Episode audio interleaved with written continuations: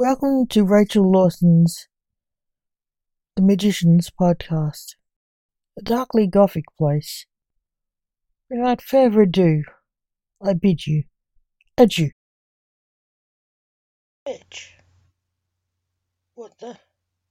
said Dr. Death, seeing a Grim Reaper. You can't be here. Why? asked the Grim Reaper Mortimer, curiously. You know as well as I do, said the doctor.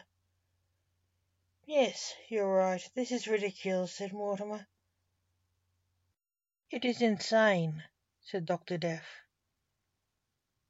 Glad you agreed, said Mortimer. Why are you talking to yourself, Dad? asked the necromancer, seeing them as he entered the morgue. I don't know why, boy, said Dr. Death, puzzled. I came to talk to him, said the Reaper. How can you be here? I am you, said Dr. Death. Oh, did I forget to tell me, did I? said Mortimer. Yes, said Dr. Death. I travelled from the future to warn me I'm going to die if I don't catch the necromancer said Mortimer. What?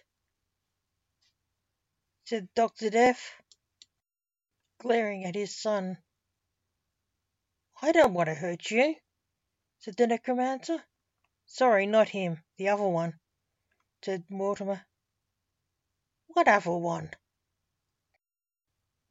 asked Dr. Death. The fake one, said Mortimer. I have a copycat? The necromancer, feeling flattered. He wants to kill me, you psycho, said Dr. Death. Sorry, said the necromancer. I got you, though, said Mortimer, and puffed into thin air. Wonder where he has to go, said the necromancer. Probably judging himself, said Dr. Death. You said it, not me, the necromancer said, amused. Dr. Death glared at him. Some time later, you have a copycat, said the necromancer. Are you sure? asked the coroner. Dr. Death, aka Dr. Blake Alexander, to his son in the morgue. I never met this victim in life, but I was the reaper who collected his spirit, said the necromancer. Who did soul collection duties as a reaper? I saw your name on the paperwork as Soul Collector, said Blake, the king of the Grim Reapers. Who was the coroner? I think we have our copycat we were warned of, said the necromancer. Did you see the killer? asked Blake. Yes, said the necromancer. Can you describe them?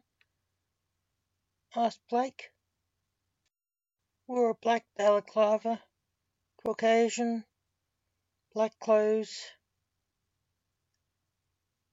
said the necromancer sadly. So nothing obvious, said Blake sadly.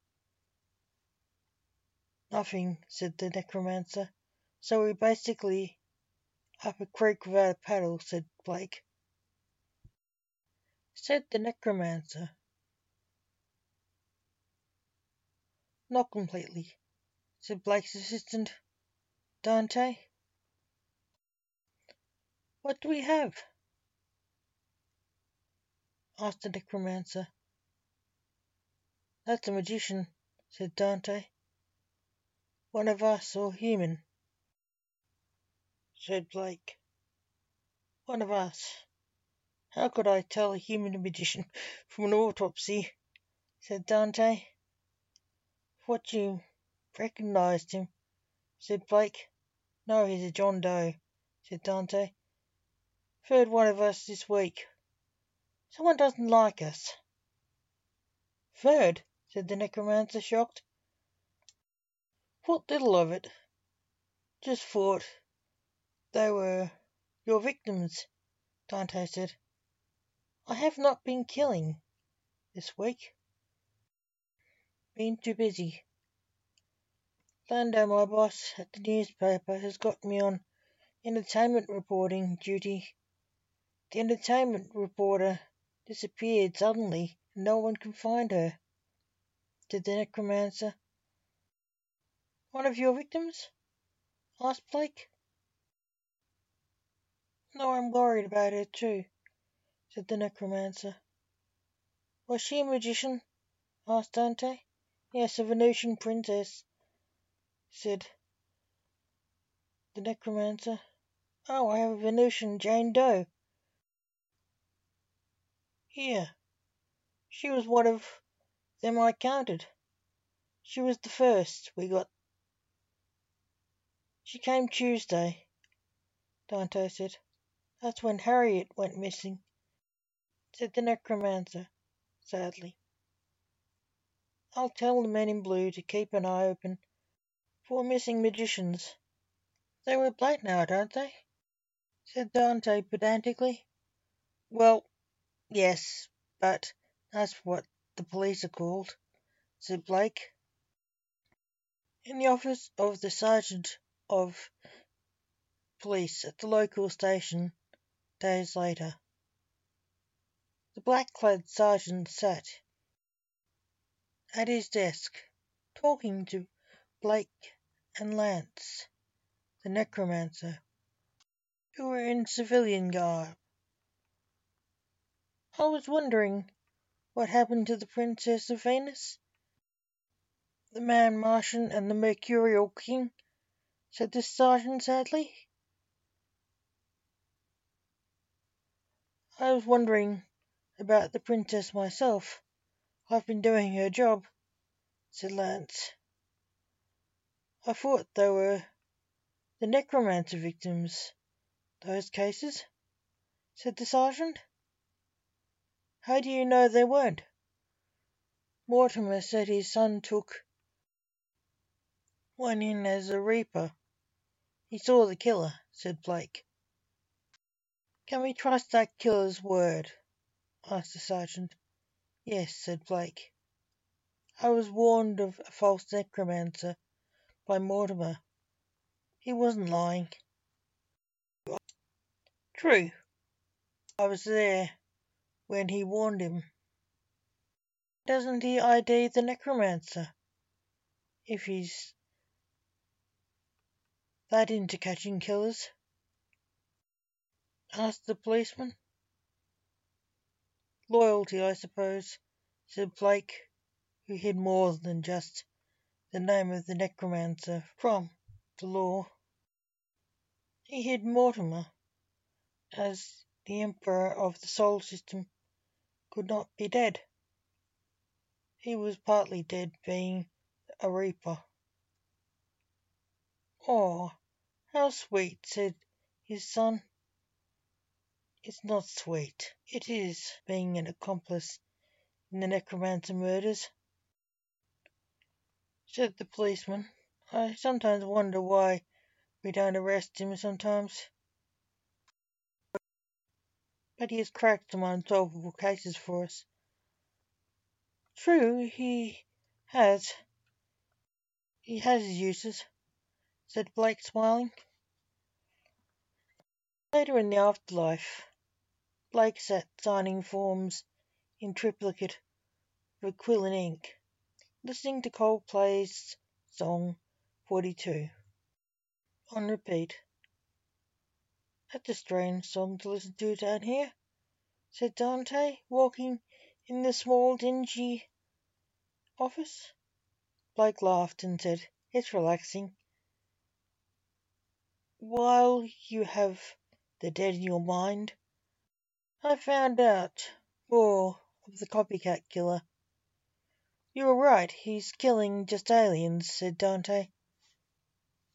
I know how we can trap him, and why I will be killed if we can't get him, Blake said. Your dad is insane, said Lando King, Lance's boss. Why did Chris tell you the plan? asked Lance. I weaseled it out of her. I was worried her grand granddad was doing something foolish. when I read your article in the entertainment section of the paper at lunch with Chris today, said Lando. Chris was Lance's daughter. Lando's fiancée. It's more dangerous than you think, said Lance. I'm worried too. You going to be there? He needs as many friends as he can have there, said Lando. Who knew Chris would be there and needed protecting from herself? She'd fight if anything happened and get herself or the baby hurt or killed. In her state, she was not capable of fighting. How's Chris? asked Lance. Worried for her granddad, said Lando. So am I, to tell you the truth, said Lance. Later on a large stage in the city. Hello, welcome to my show, said Blake dressed in a blue tux, top hat and mask, in his hand a magician's wand. I am Blue Midnight, the Emperor of, of the solar system, and magician. This is my only show. Hello, Lando. Christine, how's the bub going? asked Christine's brother Lance Jr., seeing them watching from the wings, too? The stage manager hissed at him. Dante? Said Junior, surprised to see him stage managing. Dante glared at him. I know what you're thinking. What's with the wand? said Blake. I thought it looked very magicy. But who needs a wand? He made it transform into a red rose. He sniffed it. Ah, that's lovely. He then turned it into a deck of cards, playfully, and did a few tricks. Then the sound of a gun being fired rang through the auditorium. Blake fell on the stage, dropping the cards. Got him, shouted the necromancer. He had just caught the killer. Lando let Christine go. She was trying to run to her grandfather. She ran to him. Dante strolled over to Blake. Grandad, cried Christine. Dante sniffed the air and laughed. What are you laughing at, you madman? He's dead. Chris snapped. Dante smiled. No, he's just fainted, said Dante. Fainted, said Chris. The old drama queen, said Dante. Thank you for listening. Remember, the magicians will return. So, keep an eye on this site if you like the stories and poetry. Without further ado, I bid you adieu. Till next time.